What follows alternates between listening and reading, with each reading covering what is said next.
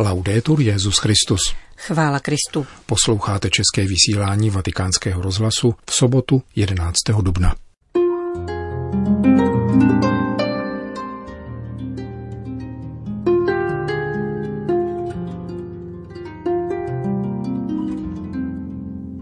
Institucionalizovaná církev je instituce tvořená Duchem Svatým, říká papež František v rozhovoru, který poskytl tento týden dvěma anglickojazyčným týdeníkům a který vám přečteme v našem dnešním pořadu. Hezký poslech přejí Johana Bronková a Milan Glázer.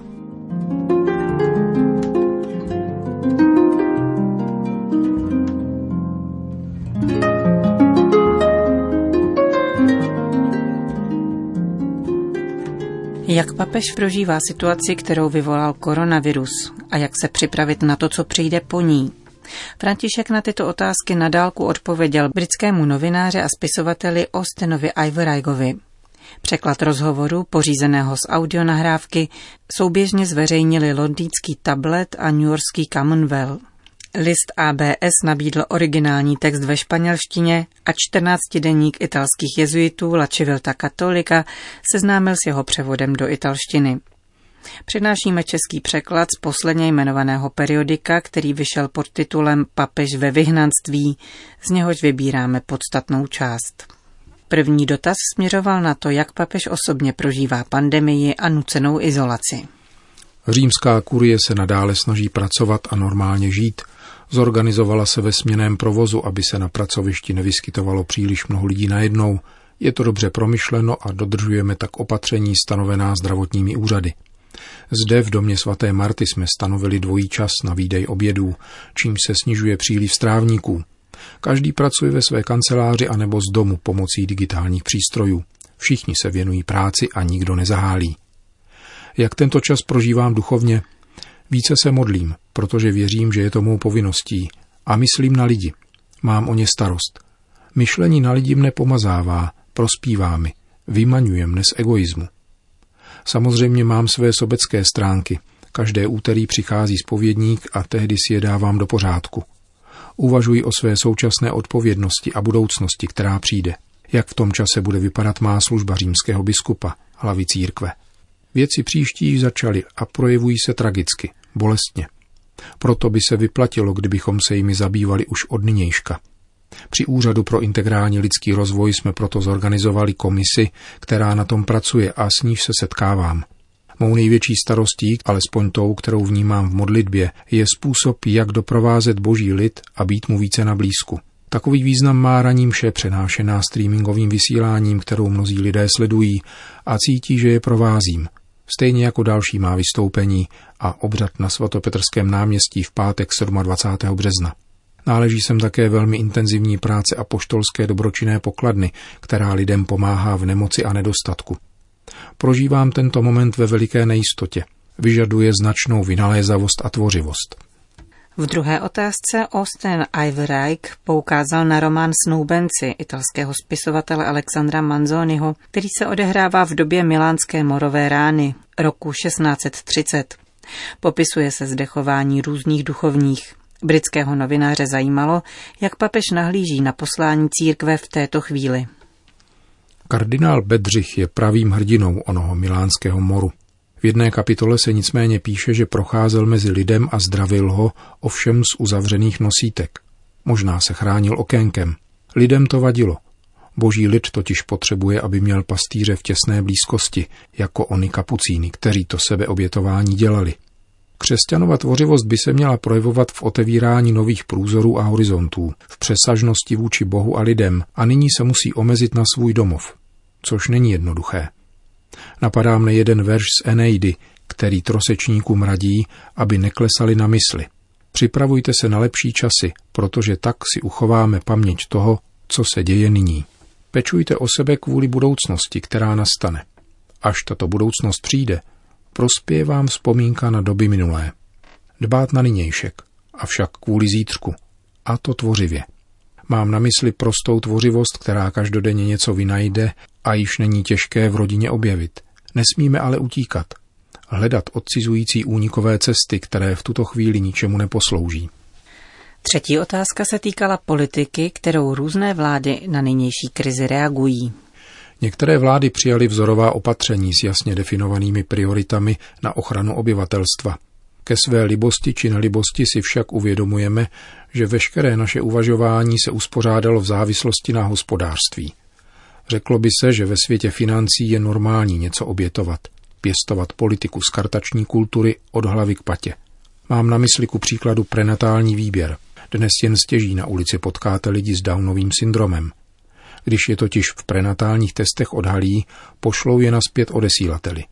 Je to kultura prosazující eutanázii, legalizovanou či skrytou, při které se starému člověku léčiva podávají jen do určité míry. Zmínil bych encykliku papeže Pavla VI. Humáné víté. Velkým problémem, na který se pastoralisté v té době soustředili, byla antikoncepční pilulka. Neuvědomovali si, jakou prorockou sílu má ona encyklika předjímající neomaltuziánství, které se v celém světě připravovalo.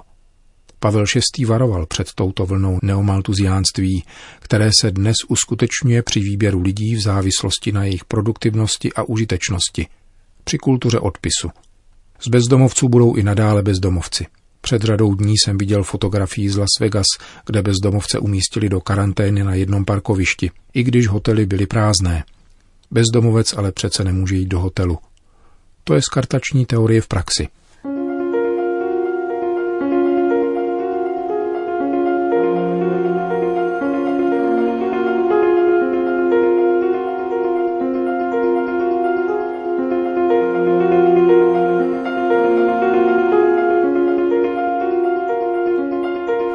Následující otázce se Iverajk ptal, zda dopad krize může vést k přehodnocení našich způsobů života, k ekologické konverzi, k poličtění společnosti a hospodářství.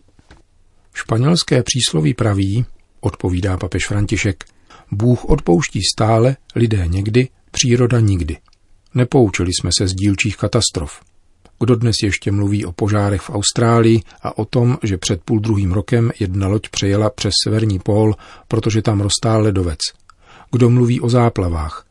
Nevím, jestli se nám příroda mstí, ale v každém případě odpovídá. Rád bych upozornil na naši selektivní paměť. Poněkud mne šokovaly oslavy 70. výročí vylodění v Normandii. Sešly se tam špičkové osobnosti z mezinárodní politiky a kultury a slavili. Jistě je pravda, že to byl začátek konce jedné diktatury, ale nikdo si nevzpomněl na těch deset tisíc mladých mužů, kteří padli na té pláži. Když jsem byl v severoitalském Redipulia na připomínce z tého výročí ukončení první světové války, stál přede mnou krásný pomník se jmény vytesanými do kamene a nic víc. Plakal jsem ve vzpomínce na Benedikta XV. a jeho výrok o zbytečném masakru. Stejně tak na vojenském hřbitově v Anciu jsem na dušičky přemýšlel o všech severoamerických vojácích, kteří tam jsou pochováni. Každý z nich měl rodinu a na místě každého z nich jsem mohl být já. Když dnes v Evropě zaslechneme populistické projevy a dochází k politickým rozhodnutím selektivního druhu, není obtížné vzpomenout na Hitlerova vystoupení v roce 1933 s více či méně stejným obsahem, který najdeme u některých dnešních politiků. Opět mi přichází na mysl onen Vergiliův verš Memíny se ju vábit. Milá bude vám toho někdy památka. Prospěje nám, když si osvěžíme paměť, protože nám to pomůže. Nastal čas, abychom znovu nabili paměti. Jako lidstvo neprožíváme první epidemii, avšak z těch minulých se stala pouhá vyprávění. Měli bychom se upomenout na své kořeny, na tradici, která je nositelkou paměti. V Ignácových exercicích se celý první týden a poté v nazírání k nabití lásky plně řídí rozpamatováváním. Je to konverze pomocí paměti. Tato krize se dotýká nás všech, bohatých i chudých. Vyzývá, abychom zaměřili pozornost na pokrytectví. Znepokojuje mne pokrytectví určitých politických představitelů, kteří mluví o tom, jak řešit tuto krizi a hlad ve světě, ale současně vyrábějí zbraně – Nastal čas, abychom se od této přetvářky obrátili k činu. Doba vyžaduje soudržnost. Buď budeme konsekventní, anebo prohrajeme. Další Ivyregova otázka se týkala nutnosti nového promýšlení církve, která by měla být spíše misionářská, tvořivější, méně přimknutá k institucím. Prožíváme nezbytnost domácí církve Home Church, církve založené na domácím prostředí, ptal se britský publicista. Méně lnoucí k institucím, řekl bych spíše ke schématům. Církev totiž je instituce. Existuje pokušení, které sní o deinstitucionalizované církvi, ku příkladu církvi gnostické, bez institucí, anebo podřízené pevným obraným institucím, jako v pelagiánské církvi. Církev se stává institucí působením Ducha Svatého, který není gnostik ani pelagián. Právě on ustavuje církev. Jde o alternativní a komplementární dynamiku, protože Duch Svatý svými charizmaty vyvolává chaos, z něhož poté utváří harmonii. To, že je církev svobodná, neznamená, že je anarchická, protože svoboda je boží dar. Institucionalizovaná církev je instituce tvořená Duchem Svatým. Napětí mezi neuspořádaností a souladem. Taková by měla být církev, až výjde z nynější krize. Musíme se naučit žít v církvi, kde Duch Svatý vyvolává napětí mezi chaosem a harmonií. Pokud byste se zeptal na teologickou knihu, která to pomáhá pochopit, jmenoval bych skutky apoštolů. Najdete tam způsob, jakým Duch Svatý deinstitucionalizuje to, co už je nepotřebné a institucionalizuje budoucnost církve. To je církev, která by měla víc krize. V závěru rozhovoru požádal tazatel papeže Františka o radu, jak prožívat tyto výjimečné velikonoce a o zvláštní poselství pro osamocené staré lidi, mládež zavřenou doma a pro lidi, kteří kvůli krizi schudnou.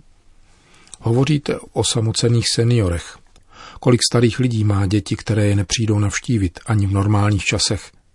Vzpomínám si, jak jsem se při návštěvách seniorských domovů ptával na rodinu. Ale ano, daří se jí dobře. Chodí za vámi? Jistě pořád sem chodí. Pak mi ošetřovatelka řekla, že od poslední návštěvy uběhlo půl roku. Samota a opuštěnost. Navzdory tomu jsou staří lidé našimi kořeny a mají s mladými mluvit. Toto napětí mezi stářím a mládím by se vždy mělo řešit setkáváním. Mladý člověk je totiž olistěný výhonek, avšak potřebuje kořeny, aby mohl nést ovoce. A těmi kořeny jsou starci. Starým lidem bych dnes chtěl říci, vím, že vnímáte blízkost smrti a máte strach, ale stočte zrak na druhou stranu. Připomeňte si své vnuky a nepřestávejte snít. Bůh po vás žádá, abyste snili. Co říci mladým? Mějte odvahu hledět do větší dálky a prorokujte, ať vaše proroctví souzní se stařeckými sny. Rovněž to najdeme u proroka Joela. Lidé, které krize ochudila, jsou obětí dnešní defraudace. Připojují se k mnoha dalším, kteří byli od jak živa zbavováni majetku. Mužům a ženám, kteří mají v dokladech v kolonce stav vepsáno oloupený. O všechno přišli, anebo zakrátko přijdou – jaký smysl přisuzují této ztrátě všeho ve světle Evangelia. Vstoupit do světa ožebračených. Pochopit, že kdo předtím měl, nyní nemá. Žádám po lidech, aby se ujali starých a mladých, aby se ujali dějin, ujali se těchto obětí z pronevěry. A přichází mi na mysl jiný Vergiliův verš, když Eneas po porážce Troje ovše přišel a zbývají mu dvě východiska, buď se trvat v pláči a vzít si život, anebo udělat to, co měl na srdci, tedy jít dál k horám a vzdálit se válce. Je to nádherný verš. Odejdu, uchopím otce a do hor pospíchám ičských. Toto dnes všichni máme učinit. Uchopit kořeny svých tradic a vystoupit na hory. Říká papež František v rozhovoru, který poskytl v tomto týdnu dvěma anglickojazyčným periodikům.